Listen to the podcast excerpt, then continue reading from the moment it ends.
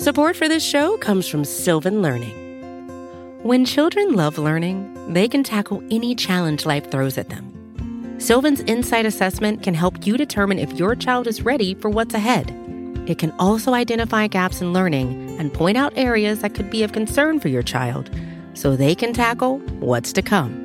And right now, it's the best price of the year at $29. Go to sylvan29.com to learn more and get your child's assessment for only $29. That's S Y L V A N 29.com.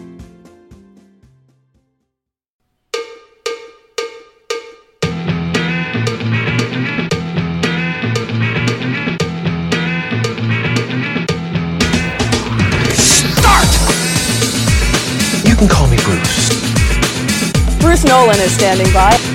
Hey, Wacky Bruce! Coming to you from an undisclosed location, this is the Bruce Exclusive. And here's your host, Bruce Nolan.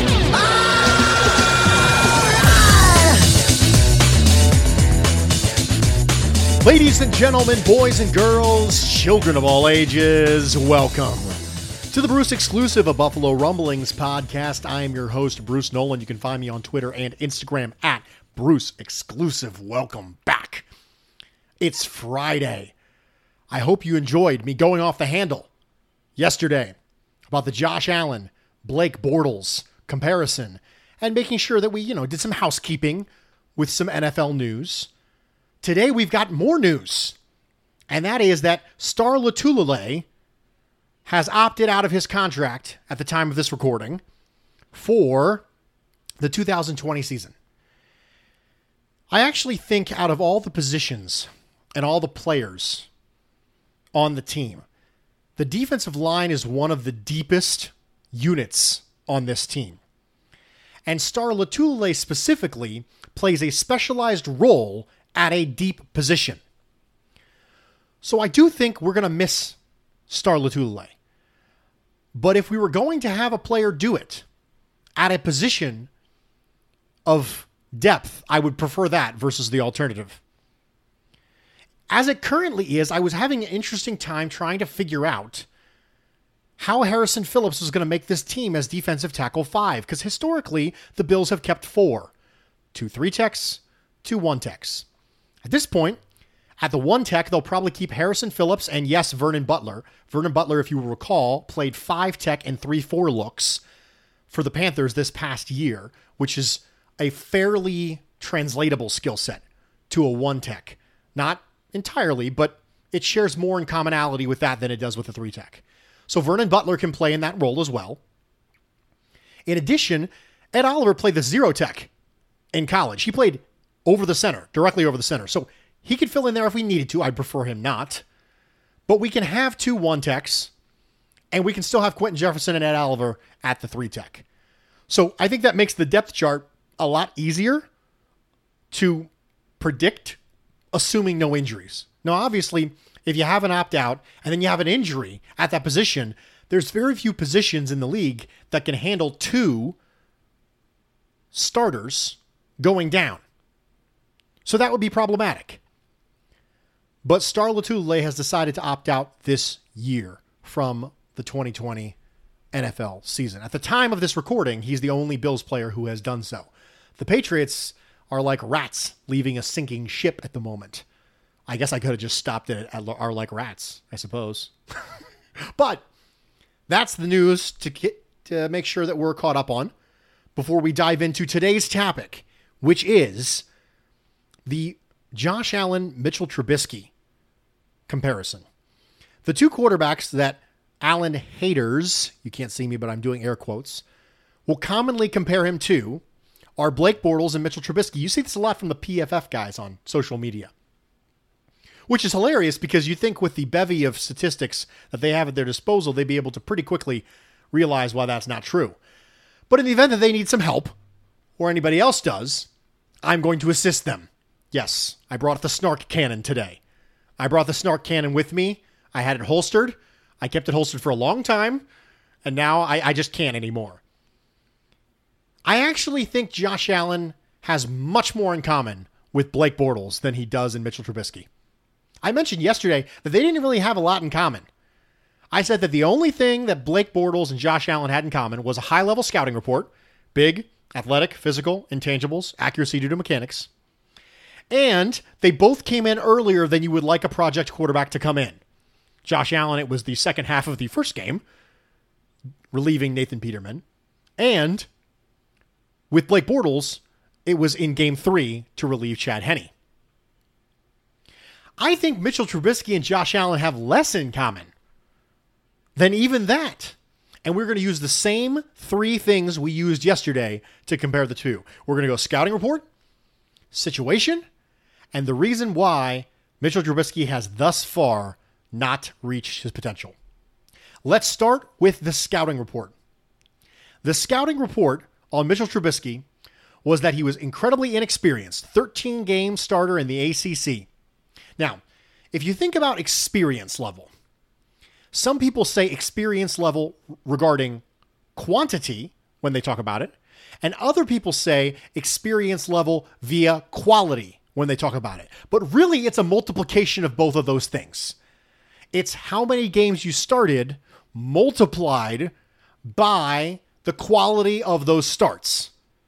And the equation there is used to solve for experience. I'm using air quotes again.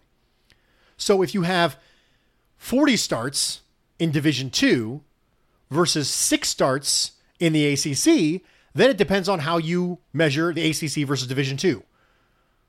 It's quantity of experience multiplied by quality of experience. And the big knock on Mitchell Trubisky coming out was he had 13 games as a starter in the ACC. He was a 68% completion guy. Yeah.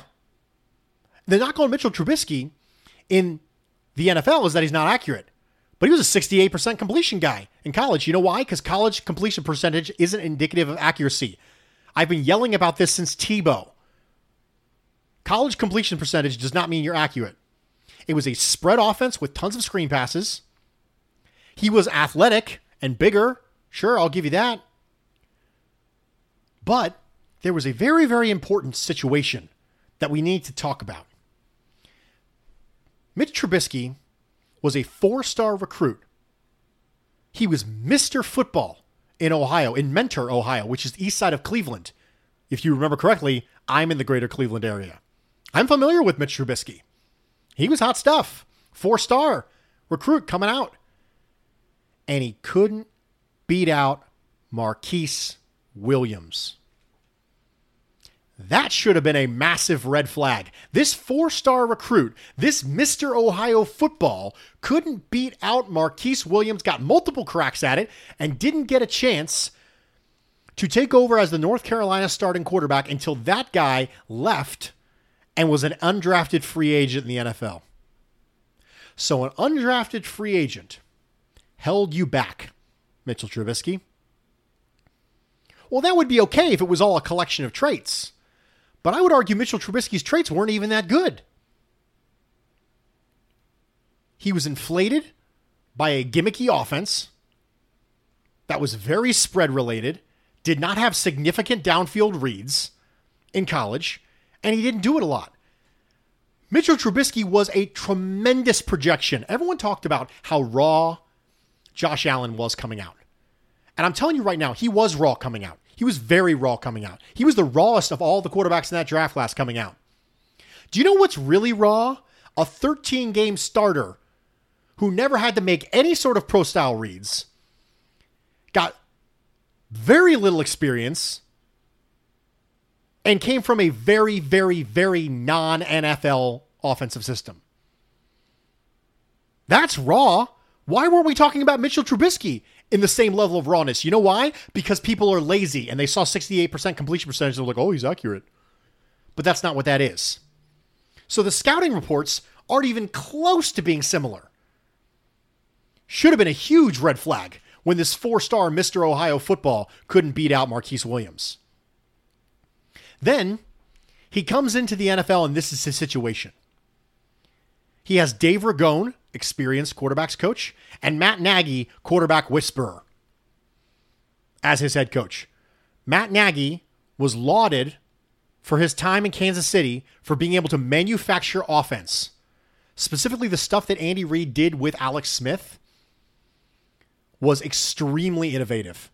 And Matt Nagy got a lot of credit for that. Andy Reid has done a wonderful job of making sure that he is elevating his assistant coaches, allowing them to take on responsibilities, and broadcasting to the NFL that this guy is ready to lead a franchise. And he did that with Matt Nagy. Matt Nagy's ability to manufacture offense in the passing game, I don't want to call it gimmicky, but his ability to manufacture offense is important. Now, that stuff will catch up to you. Not everything can be a package play. At some point, you have to drop back, you have to read down the field, you got to make a throw. At some point, that has to happen. You can't just package your way all the way in the NFL. It can help you make things easier on your quarterback, which is what Matt Nagy did.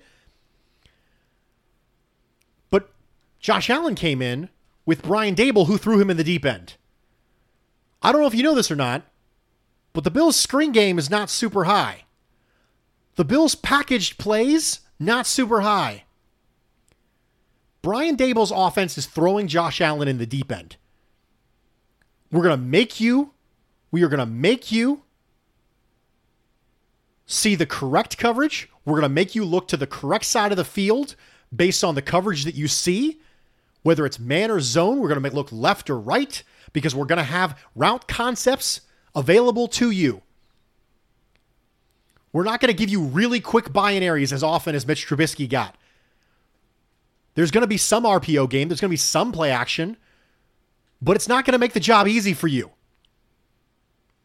Now, I could make an argument that Brian Daboll should be more like Matt Nagy. He should make it easier on Josh Allen. More play action, more package plays. But he didn't. The Bills' offense for Josh Allen is being in the deep end. The Bears' offense for Mitch Trubisky was being in the shallow end. Not even the shallow end. The Bears' offense is being in the kiddie pool. That's what it was. Also, Mitch Trubisky got Allen Robinson year two. Allen Robinson is one of the best receivers in the league. Josh Allen's just now getting in year three what Mitch Trubisky got year two, which was that dynamic number one receiver. Their situations are not comparable. This is the theme. For Mitchell Trubisky, based on what he was as a recruit and where he's at now, the word is underwhelming. For Josh Allen, a scrawny kid who was not part of elite quarterback camps and was a zero star recruit, the word is overachieving. It's underwhelming versus overachieving. How can you say those two people are the same? How can you say when you look at the journey of Mitchell Trubisky and you look at the situation of Mitchell Trubisky, can you say that he is equivalent to Josh Allen? One of them is underwhelming, and one of them is overachieving. It's not even close to being the same. Oh, well, you know, Mitchell Trubisky is a, a good runner. He's a good runner. Okay, really? He's a good runner? Okay. Let's look at the rushing QBR for Mitchell Trubisky, and let's look at the rushing QBR for Josh Allen for 2019. Josh Allen's rushing QBR, QBR, just so you know, is a statistic proprietary ESPN. It incorporates estimated points per attempt. So at the end of the play, how much closer was your team to getting points than they were at the beginning of the play? It's essentially the run is basically a clutch weighted expected points added through rushes. That's what rushing QBR is. The rushing QBR for Josh Allen was eighth in the league at 10.4. The rushing QBR for Mitchell Trubisky was 20th in the league at 1.7. Oh, yeah, they're both rushers, except Josh Allen was 10 times more effective. Oh, huh, that's interesting. You know why? Because Josh Allen gets third and ones. Josh Allen gets fourth and ones. Josh Allen gets the goal lines. Josh Allen's a more effective runner. If all you're using is rushing yards to measure rushing effectiveness, especially with quarterbacks, I would greatly, greatly question your ability to measure that correctly. Rushing yards are not the best way to measure a quarterback's rushing impact because a lot of times It's just get to the next thing. It's not about scrambling for as many yards as humanly possible. It's about getting the first down on third and six when your receivers are covered. It's about converting that third and one and fourth and one. It's about getting that goal line carry. The things that Josh Allen's good at. So I would argue they're not even similar in rushing. So where exactly is the comparison come from? Why didn't Mitchell Trubisky turn out? Or why hasn't he thus far? He still makes ill advised throws. He gets confused in the pocket and he misses open receivers. Now, Josh Allen misses open receivers deep all the time. He also misses them a little bit too often on really short out routes. We saw that last year. But Josh Allen is a top 10 intermediate passer in the league right now. That's a spot where Mitch Trubisky doesn't do as well. In addition, Josh Allen was infinitely more calm in the pocket this year than he was previously, where it was one, two, run. Josh Allen is trending in the correct direction when it comes to pocket presence and making intermediate throws, diagnosing coverages. He's making progressions in that area. Mitchell Trubisky is regressing in that area. I think Mitchell Trubisky might get a chance because there's rumors going around right now that Nick Foles is opting out of the year for the Chicago Bears. It has not been confirmed at the time of this recording. However, Mitchell Trubisky might get one more crack at this. But they're not even close to being similar quarterbacks. The comparison to Mitchell Trubisky is intellectually dishonest and it's intended as an insult. That's all it is. It's intellectually dishonest and it's intended as an insult. It is intended to upset you as Bills fans. That's it. But they're not even close to being similar players. Just Josh Allen isn't Blake Bortles. Josh Allen isn't Mitchell Trubisky. He's even less Mitchell Trubisky than he is Blake Bortles. At least the archetype was correct with Blake Bortles. But Mitchell Trubisky, the archetype isn't even correct. They're vastly different athletes. They have vastly different physical traits. I actually have very little issue with Mitchell Trubisky's lower body mechanics. I have more issue with his decision making. One of them is underwhelming, and the other one is overachieving. We're going to take a quick break. We're going to come back. We're going to chat about your almighty takes of the week. Stick around. Let's do this. We'll be right back. Support for this show comes from Sylvan Learning. As a parent, you want your child to have every opportunity, but giving them the tools they need to tackle every challenge, that takes a team. Now more than ever, educational support tailored exactly to what your child needs can make all the difference. That's why parents have trusted Sylvan Learning for 45 years as the ultimate teammate in their child's educational journey, instilling in them a love for learning and a passion for reaching the next level. And Sylvan's Insight Assessment can identify gaps in learning and areas that could be of concern for your child. It's a 360 degree view into your child's learning that you can't find anywhere else and helps ensure that your child didn't miss something in school that might put them at a disadvantage in the future. And right now, it's the best price of the year at $29. Go to sylvan29.com to learn more and get your child's assessment for only $29. That's S Y L V A N 29.com. Welcome back, everybody. Thank you for joining me for this edition of the Bruce exclusive of Buffalo Rumblings podcast. I'm your host, Bruce Nolan. You can find me on Twitter and Instagram at Bruce Exclusive. We are diving in. We have now talked about why Josh Allen isn't Blake Bortles. We talked about why he's not Mitchell Trubisky. And now we're going to get started on Know Thy Enemy. And we're going to get your takes on the AFC East foes of the Buffalo Bills in 2020. We're going to jump right in. Jeremy Loss says, though Bill Belichick and Daniels tailor the offense to Cam's strengths, losses on defense and Cam's questionable health forced the Patriots to finish below the Fitz-led Fins for third in the division. The Jets finished fourth, tanking for Trevor. Bills in first, obviously. Well, I mean, obviously. I don't think it's crazy that the Patriots would be third in the division.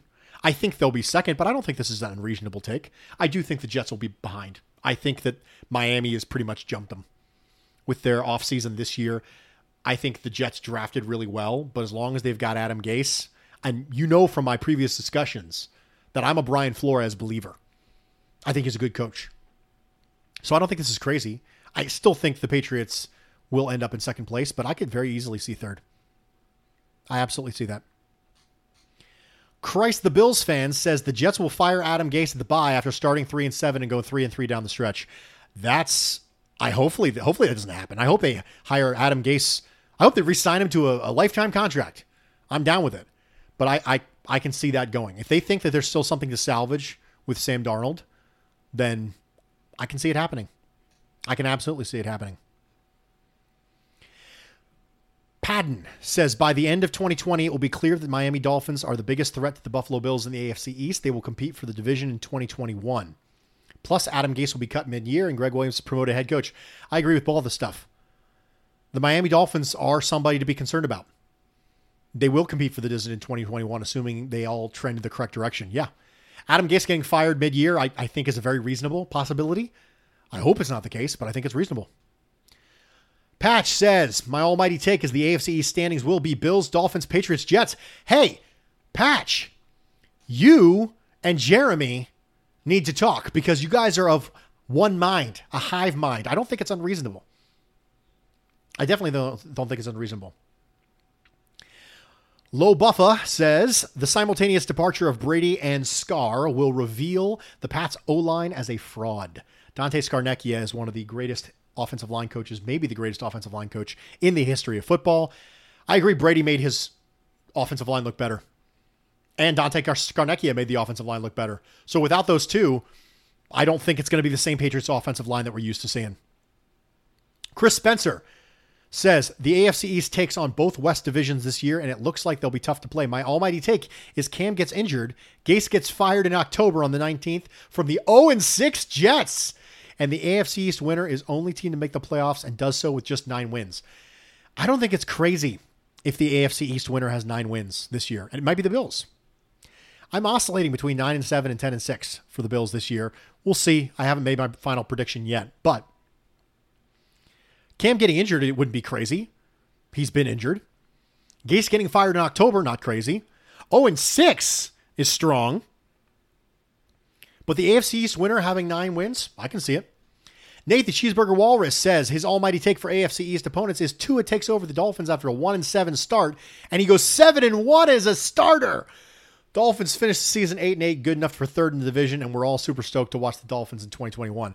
Seven and one as a starter as a rookie is aggressive, Nate. I'm a Tua guy. I think Tua is a great fit in Chan Gailey's offense in Miami. I was not happy that they picked him instead of Justin Herbert. I was rooting greatly for Justin Herbert because I don't I don't think he's as gifted. But one and seven to seven and one, that's strong. That's really really aggressive. I'm gonna go with no just because it's super aggressive. I think that Brian Flores is too good for them to start one and seven, and I think Chan Gailey and Ryan Fitzpatrick could make some beautiful music together. I think so. I definitely think so. All right, we've got one more AFC East take. And it came via email. And it wasn't really an AFC East take at all. But I got this email a few minutes ago. I'm recording this on Tuesday night. It's 7:22 p.m. Eastern Standard Time on Tuesday night, and Jacob sent me an email. And it said Josh Allen is not an inaccurate quarterback. And he was talking about on target percentage from Pro Football Reference and how you have to dig deeper than completion percentage for accuracy. And I would agree with this. He emailed me this because he doesn't have Twitter. First off, Jacob, thank you so much for emailing me. I read all your emails. I greatly appreciate when you email me. Um, sometimes I don't like being connected to so many people because sometimes people are awful. But then I get emails and I get Twitter messages and they tell me that they really look forward to my show every week and that it matters to me. And when I hear things like that, it makes it worth it.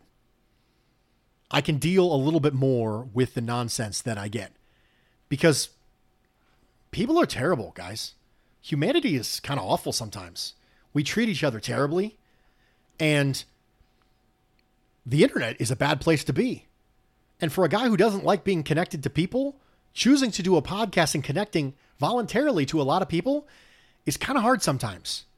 So I really appreciate your email and I really appreciate your kind words, Jacob.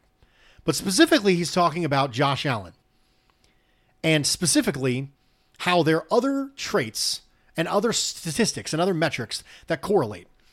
You're not on Twitter, Jacob, so you didn't know that I tweeted this. But what I tweeted not too long ago was specifically that metrics are given context through other metrics. And if you have those metrics that provide context, you kind of have an obligation to use them. So, for completion percentage, drop percentage matters. For completion percentage, average distance of target matters. For completion percentage, check down rate matters. All of these three things I just mentioned drop rate, check down rate, average throw distance all those things provide context to completion percentage. Completion percentage is a results based metric. Drop rate, check down rate, and average throw distance are contextually related to completion percentage. If you use one in a vacuum to prove something without being able to first understand why that exists, you are purposefully getting less context. I don't say this to say that Josh Allen is an accurate passer, and neither does Jacob. Jacob and I are connected because I posted a previous tweet about something that I thought was valuable. And that was specifically that Josh Allen, when targeting his starting three receivers, was above average in completion percentage. Well, you might say, ah, Bruce, dude, everyone's going to do better when they're targeting their top three than they are when they're not targeting the top three. That's why they're the top three. Yes, but compare Josh Allen when targeting his top three receivers versus his base. And then that distance will tell you how significantly the overall completion percentage was being dragged down by other players. I'm not saying Josh Allen is accurate. There are plenty of metrics aside from this that don't make that point that Josh Allen's accurate. I'm saying that this idea that he is laughably inaccurate to the point of parody is overblown. It's completely overblown. Knox and Singletary had 14 drops on 91 targets. That is ridiculous. That is way high. When you combine that with the fact that Josh Allen has checked the ball down one time, I'm exaggerating, but he checks the ball down less than any quarterback in the league. And he still, even after YOLO Josh in 2018, he still was at the top of the league, right there at the top for average distance of throw. So if his drop rate is the highest, his average distance of throw is one of the highest, and he never checks the ball down, do you think he's going to have the highest completion percentage? No. Again, I'm not saying Josh Allen is accurate. Please, please don't misunderstand me. I'm saying he is not comically inaccurate. And if you hear someone say, Josh Allen can't hit the broadside of a barn, it's because they're not watching. They're box score scouting. Because there's contextual metrics that you need to use to give if you're not using them and if someone makes them aware makes you aware of them and you choose to not use them it's because you like the conclusion you are not following the scientific process you are starting at the conclusion planting your flag and then defending your conclusion against anyone who dares question you oh josh allen's incredibly inaccurate look he's got a 58% completion percentage okay well what about these th- things oh well he still sucks okay well you know what at that point, you're being intellectually dishonest. You're not interested in the truth. You're interested in your narrative. So, Jacob, I appreciate that. I haven't I know that wasn't an almighty take about the AFC East, but it was a good email. It was in depth, and I wanted to go over it on this conversation. So, I feel like I've gotten a little heated the last couple of weeks. I feel like I'm starting to become kind of a ranter on this podcast. I don't know. I don't really mind it, to be honest. I don't really mind it. I'm a passionate guy. I care about football. I have strong opinions. I am completely willing to accept when I have a strong opinion and it turns out I'm wrong. You know what? Good on me. Move on. Take your medicine. Take your humble pie. I find humble pie to be delicious. I find it to be delicious. I think it's wonderful. There are no brownie points for being right. I don't get special treatment for being right. Doesn't matter. I hope you guys enjoy your weekend. I hope that this was valuable. I hope that this was kind of a, a apologetics class over the last two days with Bortles and Allen and Trubisky and Allen. When somebody makes that comparison, you have stuff to say. So go out into the world and be Josh Allen apologists until he plateaus.